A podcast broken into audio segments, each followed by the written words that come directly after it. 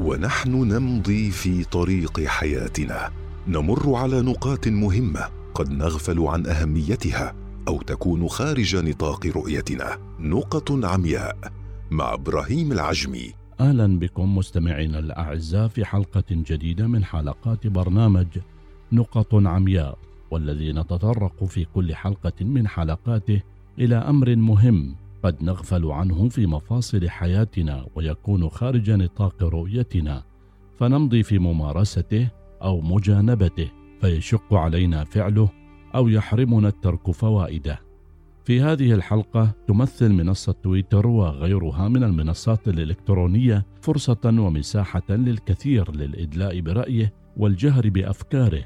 إلا أن بعضهم ومع تزايد المتابعين والمتفاعلين مع حسابه يبتلى بالحماس والاندفاعية فينبري لطرح آرائه والرد على الآخرين ويبحث في كل وقت عما يجعله متواجدا على المنصة كي يزيد من متابعيه مثلا أو يجعلهم متواصلين مع صفحته متغافلا عن أن ذلك قد يوقعه على مر الزمن في الأخطاء بغض النظر عن نوعها. فمنها اللغوي الذي يفهم الكلام بسببه خطأ ومنها الأخلاقي والعرفي وصولا إلى المخالفات المجرمة قانونا مع كثرة المتصيدين ومن يسيئون الفهم. فقراءة ما يكتبه الإنسان تختلف عن رؤية وجهه وهو يتحدث ويبدي رأيه، كما أن حالات الإنسان المزاجية تتغير من وقت لآخر وحسب الظروف، ويذهب بعض المتحمسين إلى أن يكون هذا الحساب هو مشروعه التجاري، الذي من خلاله يكسب بعض الأموال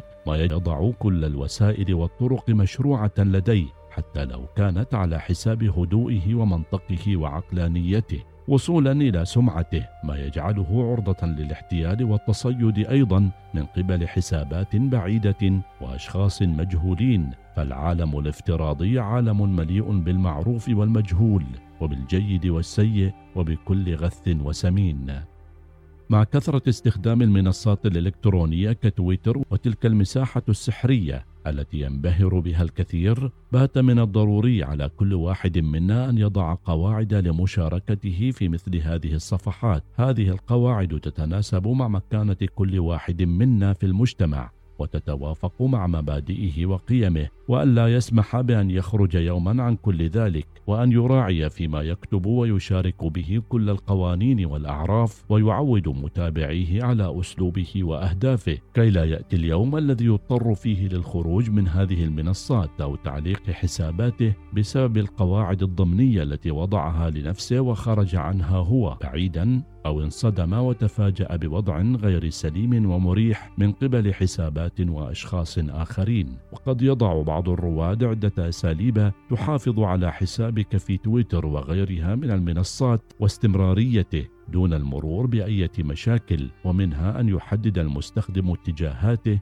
وما يريد إيصاله إلى الآخرين. وكلما كانت الأهداف واضحة كلما تفاعل الأشخاص بطريقة أفضل مع ما ينشره من معلومات وأخبار وأصبح تأثيره في الرأي العام وضمن مجتمعه أكثر وأفضل وأيضا أن يبقى المغرد على تواصل جيد مع المتابعين وأن يتمتع بأخلاق ممتازه وأن يستخدم عبارات التواصل كألفاظ الشكر والعتاب والاعتذار والتأكد من تعبئة كل البيانات بشكل كامل وإلحاق صورة شخصية حقيقية بالملف الشخصي. ومن المهم أيضا أن يخبر الناس عن اهتماماته وما إلى ذلك حتى يتمكنوا من التفاعل معه على الوجه الأمثل وأن يغرد بمواد ذات قيمة وفائدة للآخرين.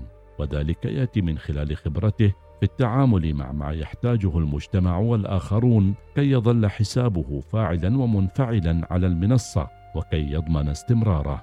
في هذه الحلقة مستمعينا الأعزاء وجهنا الضوء على نقطة من النقاط التي يغفل عنها البعض. أو لا يديرون بالا تجاهها وتكون خارج مجال رؤيتهم.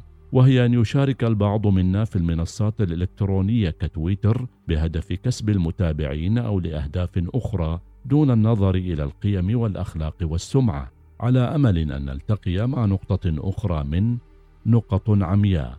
إلى اللقاء. نقط عمياء مع إبراهيم العجمي. يوميا في الأوقات التالية السابعة وخمسة عشرة دقيقة. الثانية عشرة وخمسين دقيقة الثامنة وعشرين دقيقة. نقط عمياء يأتيكم برعاية BMW. استمتع بعروضنا المميزة على جميع السيارات خلال شهر رمضان واحصل على فرصة الفوز بسيارة Z4.